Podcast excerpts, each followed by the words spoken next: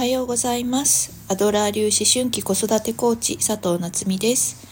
このチャンネルでは子供ともっと話がしたいいい親子関係を作りたい子供の才能を伸ばしたいそんなお母さんのために、えー、子育てのヒントをお伝えしています。あとはねお母さんたちが、えー、毎日ご機嫌に過ごせる方法なんかもお伝えしています。今日は2024年、えー、1月19日金曜日ですね。やっと1週間終わりましたね。なんか今週すごい寒くってあの体がちょっとこわばったりしてるななんて思っています。はい。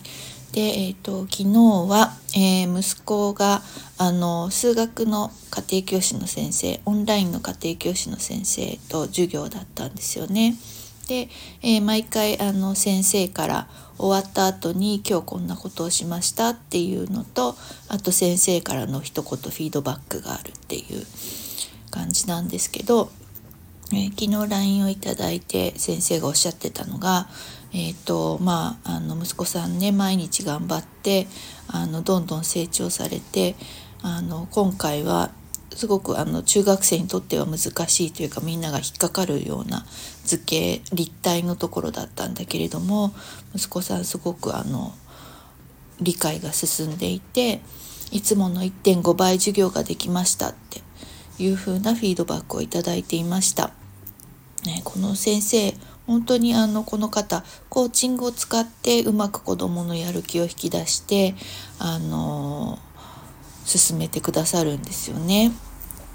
あのご自身も educational coaching っていうのを教えていらっしゃるのであの、まあ、私もコーチなのでねあこのこういうふうにあの子供を伸ばしてるなっていうのをあの思いながら先生のあの授業というか指導を拝見させていただいてるんですけれどもそうでえっ、ー、と最初ねうちの子スタートが本当にあの数学のテスト結果1桁台みたいな感じだったんですけれどもでまあね最初一通りあのちょこっと授業をやってそしたらまああの大体あのこのお坊ちゃんの、えー、まあ、レベルが分かりましたみたいなことをおっしゃってそこからですねまあそれなりにあの数学がとても苦手だなというのは多分お分かりになったんだと思うんだけれども そこからですね ごめんなさい、えー、いろいろあの息子に合った方法で、えー、指導していただいています。でまあ大体どうやって進め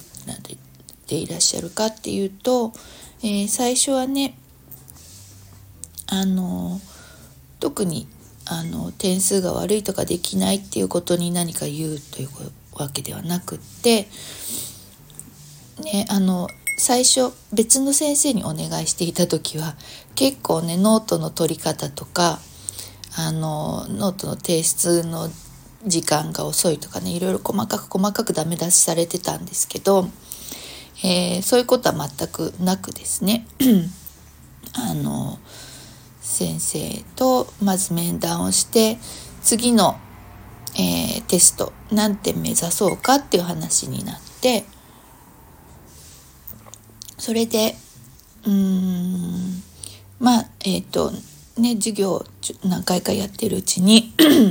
えっとまあ大体君だったら次、えー、どれぐらいの点数取れそうだと先生は思うよっていうお話があってそれで、えー、君は何点を目指したい?」っていう質問になるわけですよね先生からね。でまあ息子も先生がおっしゃる点数、まあ、そこら辺はできるとすごい嬉しいですっていうことでじゃあそこを目指そうっていう話があってで、えー、じゃあそこまでに、えー、何か自分の中で、えー、こうもうちょっとここやっておきたいとか不安なところはないっていう話があってでまあ息子の場合はえっ、ー、とまあ計算のなねあの算数からもう結構つまずいているのであの算数のここがちょっと,、えーと、自分としては不安できていないのが不安だっていうお話をするしてじゃあそこを、えーと、ちょっと補強していこうかみたいな話をしてそれで、えーと、次のテストに挑むんですよね。でそのまあ点数の設定の仕方も結構絶妙な感じであの最初はね、まあ、1桁台だったから次はじゃあ、えーと、平均点の半分を目指そうかって。そうすごい高いところは目指さなくってまあ本当に息子としては手が届きそう。まあ手がちょっと頑張れば手が届きそうみたいなストレッチ目標を掲げてでそこに行くために何ができるかっていうのをまああの息子が考えたあのここができるともっとうまくいくっていうのを、えー、引き出してでそこを先生が、えー、サポートしながらですねでプラスアルファで引っ張っていくような授業をしてくださるっていうのがあってで、まあ、次のテストは平均点を目指すそうです。うん、でやっぱりあの本人が決めているし本人がここがちょっと問題だと思っているっていうところをちゃんと聞いて、えー、決めてやるっていうことなのであのー、やるんですよね。私が言わなくってもやっぱり先生と信頼関係ができているのでそして自分が決めたことなのであのちゃんとね予習復習もやるようになりました。毎日コツコツと問題集に向き合うっていうことをやるようになって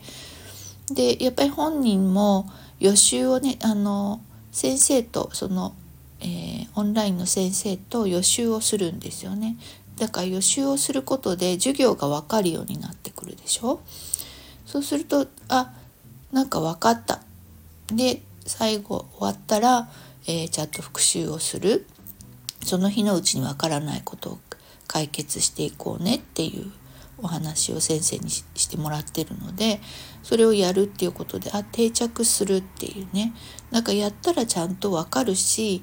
あの自分でもポイントというかあのわかあの定着させられるしちゃんとあのテストでも成果が出てくるっていうのがわかる。